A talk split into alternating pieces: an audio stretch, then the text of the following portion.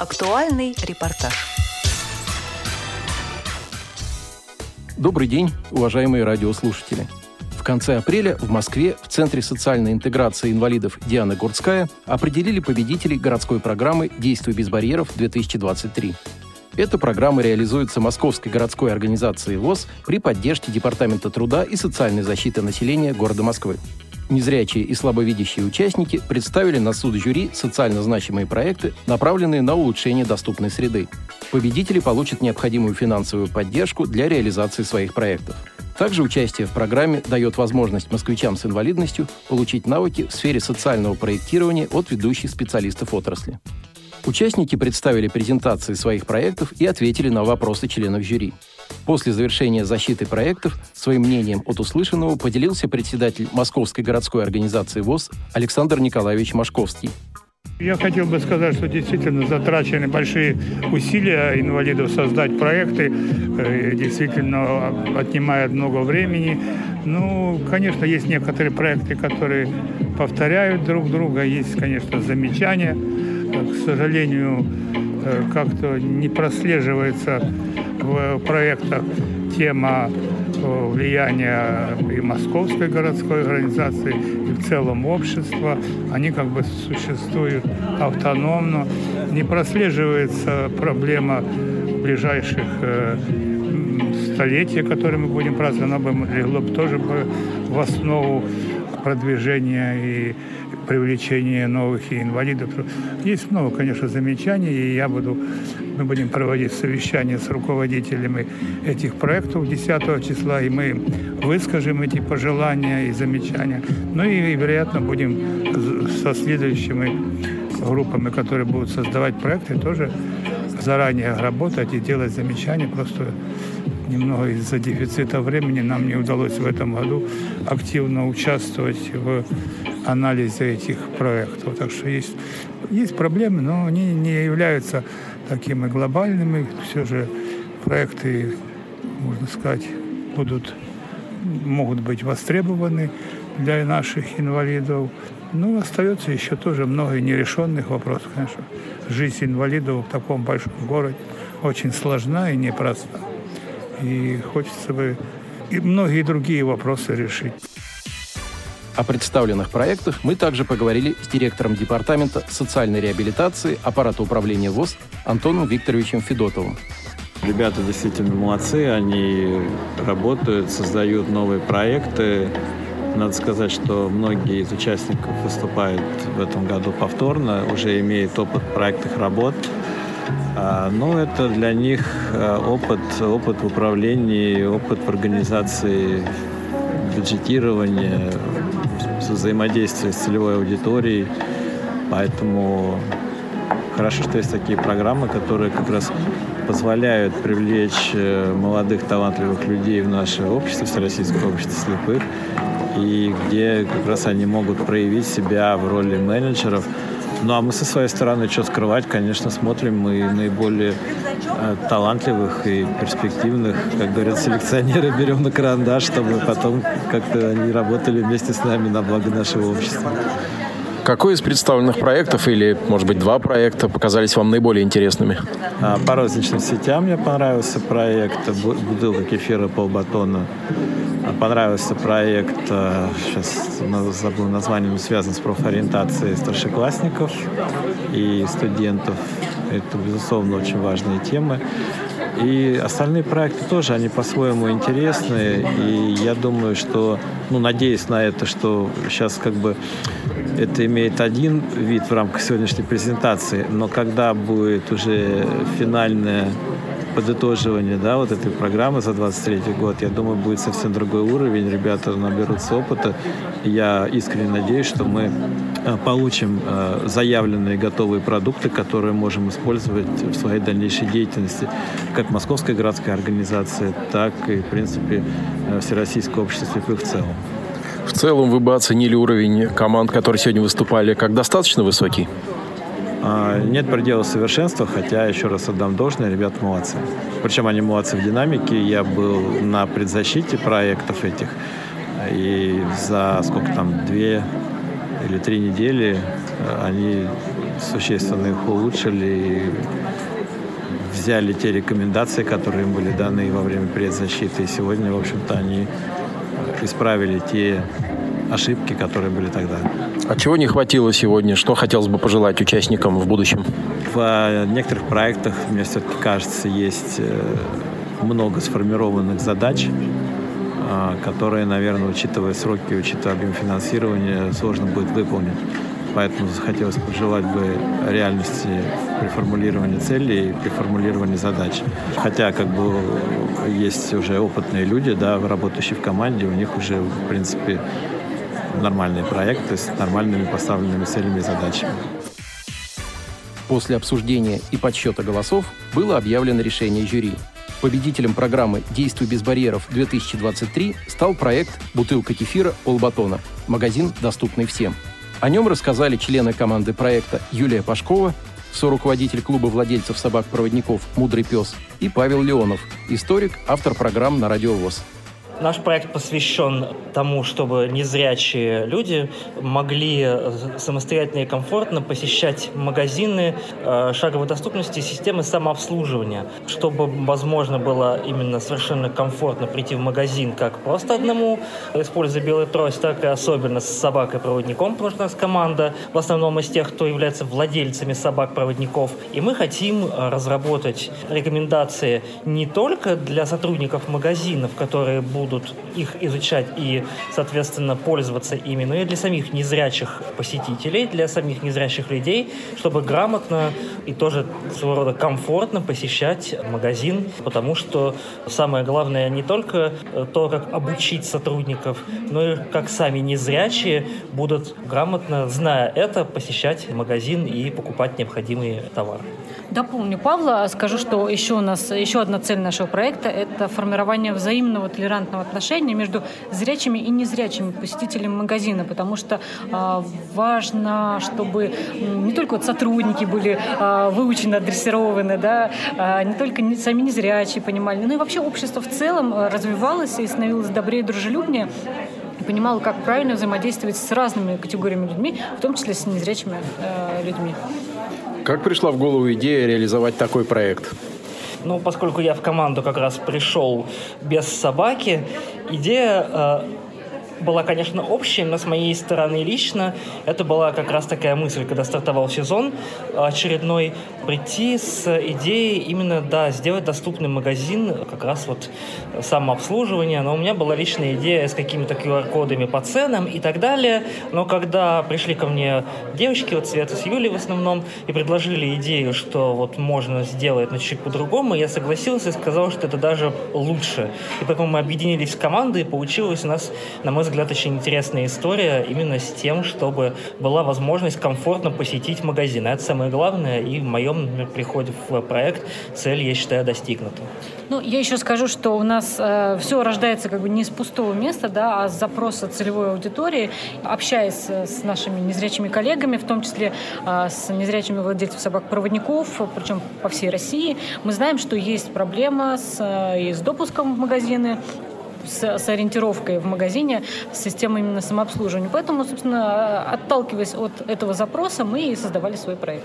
Вот отчасти вы уже начали говорить об этом. Как вы думаете, с какими сложностями, может быть, вам придется столкнуться во время реализации проекта? Ну, возможно, скорее всего, да, потому что наш проект это все-таки базовая площадка, стартовая, да, э, та, которая будет базироваться на наших магазинах-партнерах, которые готовы пойти навстречу, да, и мы ограничены и в периоде действия проекта, да, и, ну, и, собственно, и финансово у нас тоже есть лимит на э, материальные расходы. Поэтому э, мы э, будем работать сначала с небольшим количеством магазинов, но в дальнейшем с расчетом на то, что это будет масштабироваться и тиражироваться дальше и дальше. Сейчас на данный момент в магазинах какой сети наиболее комфортно будет совершать покупки незрячему или слабовидящему человеку? Ну, наверное, наши магазины-партнеры, с которыми мы уже да, договариваемся о сотрудничестве, они к нам э, расположены и готовы предоставить себя как площадку. Это наши партнеры из магазинов «Пятерочка» и магазинов «Магнит». Да, и хотел бы я добавить такой момент, что у нас уже есть как раз да, договоренность, и мы говорили на э, защите о том, что у 25 по Москве магазинов «Пятерочка» из огромной сети э, готовы с нами сотрудничать. Именно там мы будем разрабатывать и проводить все вот эти тренинги и мероприятия, которые, соответственно, у нас задуманы. И я думаю, это будет хорошей стартовой площадкой для того, чтобы потом действительно да, масштабировать. На это дело посмотрят другие магазины сети, а может быть даже подхватят какие-то другие магазины других направлений, увидев это, и мы сможем, я думаю, двинуться сильно вперед. Одним из лауреатов программы стал проект «Шагаем с тростью». О том, на что он направлен, рассказала Лариса Овцинова, координатор проекта, актриса и тифлопедагог. Социальный проект «Шагаем с тростью по Москве» направлен на очень важную потребность, которая есть у всех людей. Это свобода перемещения. В данном случае э, речь идет о городском пространстве, свободном перемещении в нем человека с глубокими нарушениями зрения именно самостоятельно. Найти сопровождающего сложно, совпасть с сопровождающим по многим параметрам сложно. Э, иногда хочется и одному прогуляться на самом деле, или просто вдвоем поэтому мы проводили предпроектные исследования, и там у нас вышло 100% потребность есть в самостоятельном именно перемещении, прогулках, посещении э, культурно значимых или пешеходных зон Москвы.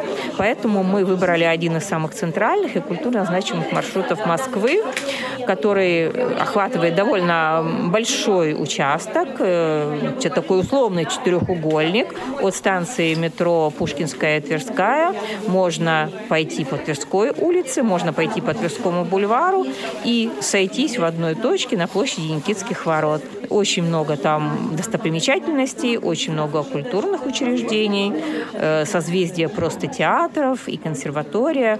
Поэтому, ну вот, э, по данным, опять же, предпроектного исследования, этому маршруту был было отдано однозначное большинство голосов. Мы предлагали несколько, но вот этот первенство завоевал.